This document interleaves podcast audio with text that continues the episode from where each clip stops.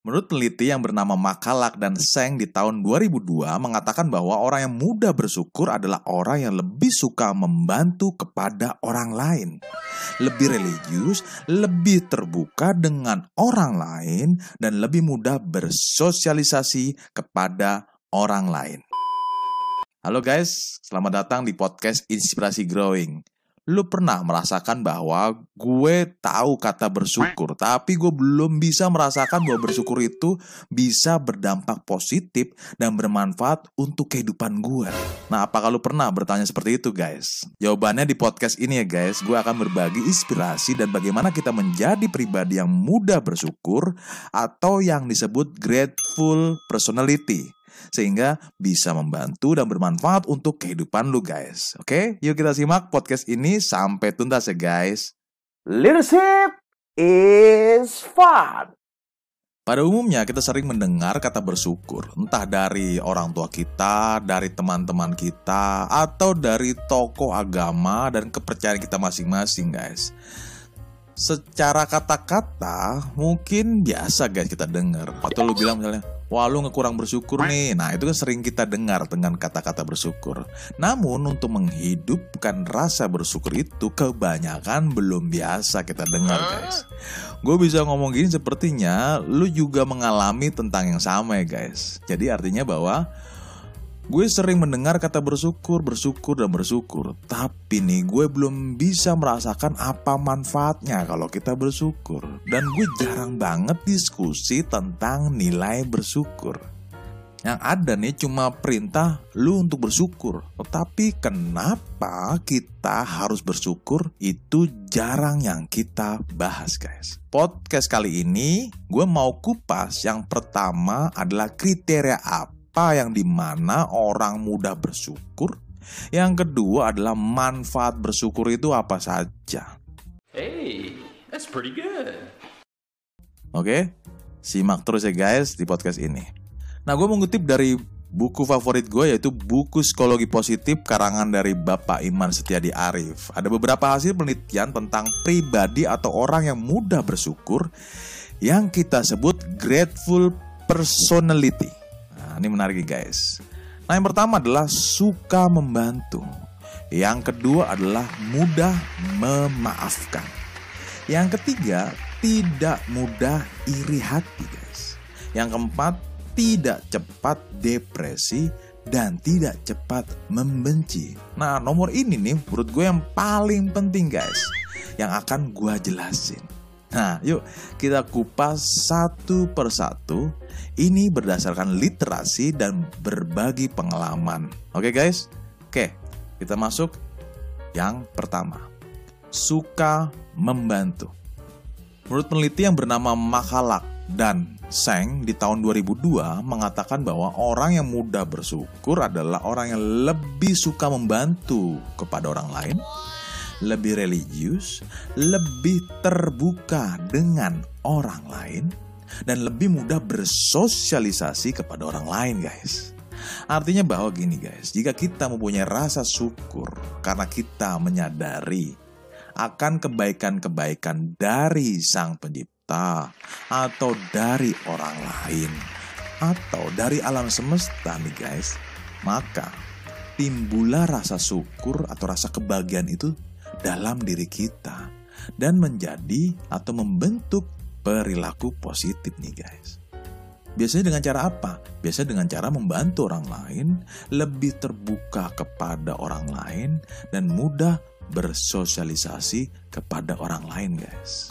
Oke? Karena memang hatinya bergembira guys.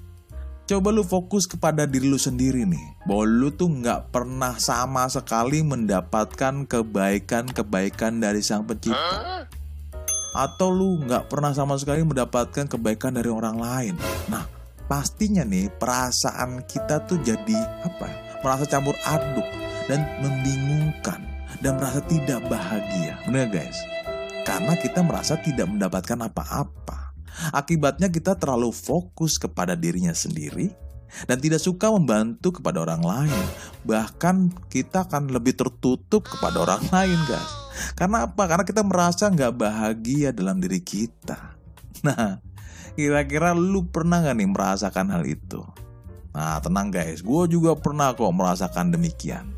Oke, tenang, lu gak sendirian.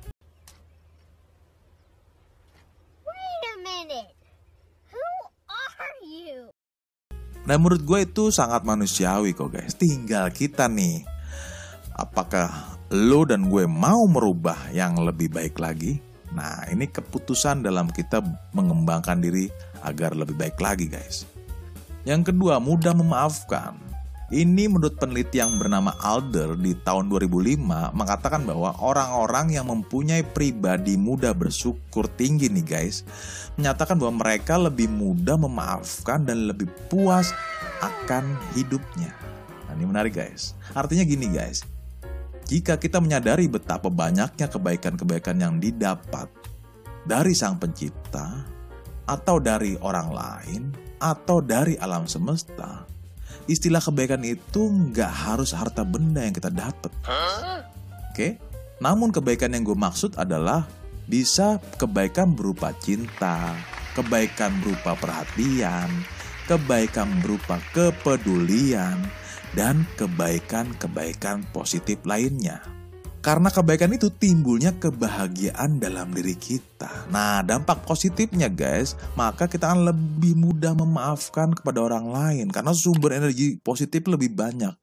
Dan kita bisa menikmati proses hidup kita dengan positif guys. Oke? Itu persepsi yang kedua. Yang ketiga, tidak mudah iri hati. Menurut peneliti yang bernama Makalak dan Sang di tahun 2002 nih guys, mengatakan bahwa mereka tidak begitu materialistis. Lebih jarang merasa iri hati dan lebih rendah derajat kecemasannya dan depresinya daripada mereka yang bukan orang yang tidak mudah bersyukur. Artinya gini guys, bahwa kita berkepenuhan kebahagiaan yang kita dapat dari pihak lain entah berupa kebaikan-kebaikan dari Sang Pencipta atau berupa kebaikan-kebaikan dari orang lain, maka rasa materialistis, mas rasa iri hati itu tidaklah besar, guys. Coba, coba lu coba lu pikirin deh atau lu coba bisa merasakan. Misalnya gini, guys. Coba deh guys, kita fokus untuk merasakan bahwa lu belum mendapatkan kebahagiaan berupa kebaikan-kebaikan dari orang-orang sekitar lo lu belum mendapatkan kebahagiaan berupa kebaikan-kebaikan dari Sang Pencipta, maka kita akan merasakan kekurangan dalam hati kita. Benar gak guys? Karena rasa kurang bersyukur atau kurang bahagia, maka kita akan mencari kekurangan itu dan bisa jadi melampiaskan kekurangan itu dengan rasa iri hati dan kecemasan. Bisa jadi kita berperilaku sangat ambisius mencari harta kekayaan kita dan mudah iri hati karena persaingan, guys. Nah, ini dampaknya jika kita belum menyadari kita mendapatkan kebaikan-kebaikan dari sisi lain. Dan dari pihak sang pencipta atau dari pihak orang sekitar kita. Yang keempat, tidak cepat depresi dan tidak cepat benci. Nah ini menarik nih guys, ini kita coba bahas sih guys. Nah menurut peneliti yang bernama Stone dan timnya di tahun 2003 mengatakan bahwa mereka tuh biasanya lebih rendah skornya dalam hal depresi, agresi, kebencian, dan religiusitas yang dangkal. Artinya gini guys, jika kita sudah menyadari bahwa kita mendapatkan kebaikan-kebaikan dari pihak lain, bisa dari sang pencipta, bisa dari orang lain, bisa dari alam semesta berupa nilai cinta kasih, nilai kepedulian, nilai perhatian, dan nilai-nilai positif lainnya, maka kita merasakan energi positif dan menjadi bahagia, sehingga perilaku kita menjadi positif. Katakanlah nih, jika kita mendapatkan situasi yang kurang mengenakan dalam lingkungan kita, bisa timbul emosi negatif, yaitu bisa kecewa, kesel, gelisah karena hal itu guys. Ya sebagai manusia itu adalah ya sangat wajar dengan respon seperti itu. Namun yang membedakan adalah gini guys, emosi negatif itu tidak berkepanjangan yang penting gitu guys. Nah, yang bahayanya nih itu biasanya berkepanjangan tanpa henti-henti sehingga bisa timbul perilaku yang negatif guys benar gak guys ya artinya apa? Perilaku negatif. Ya seperti jadi depresi agresi ujaran kebencian.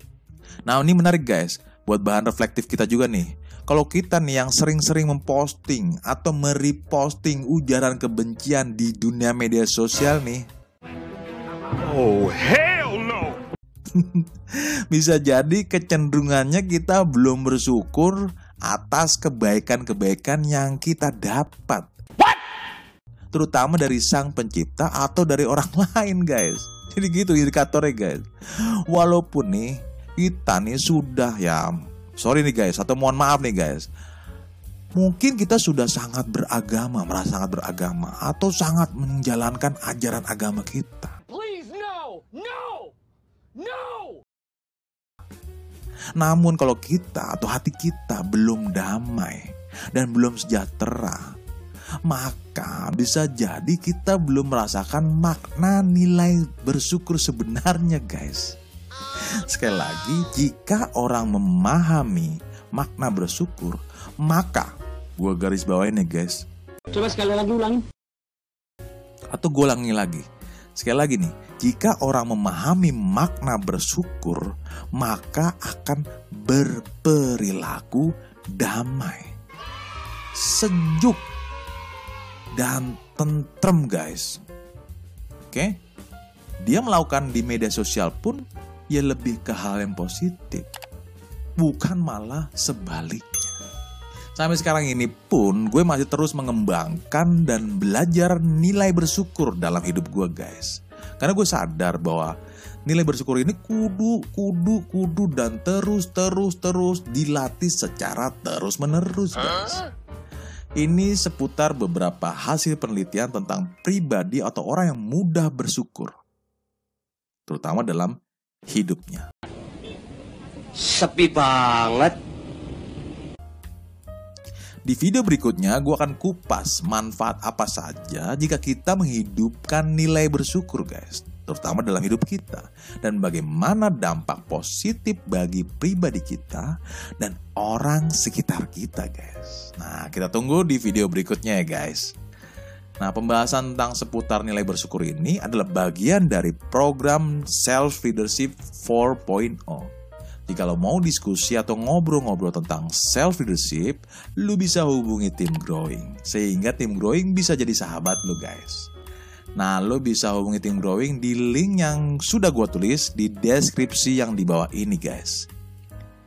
Itu saja pembelajaran buat lu dan gue seputar podcast inspirasi growing pada hari ini guys. Oke, salam growth mindset Indonesia dan salam persatuan Indonesia maju.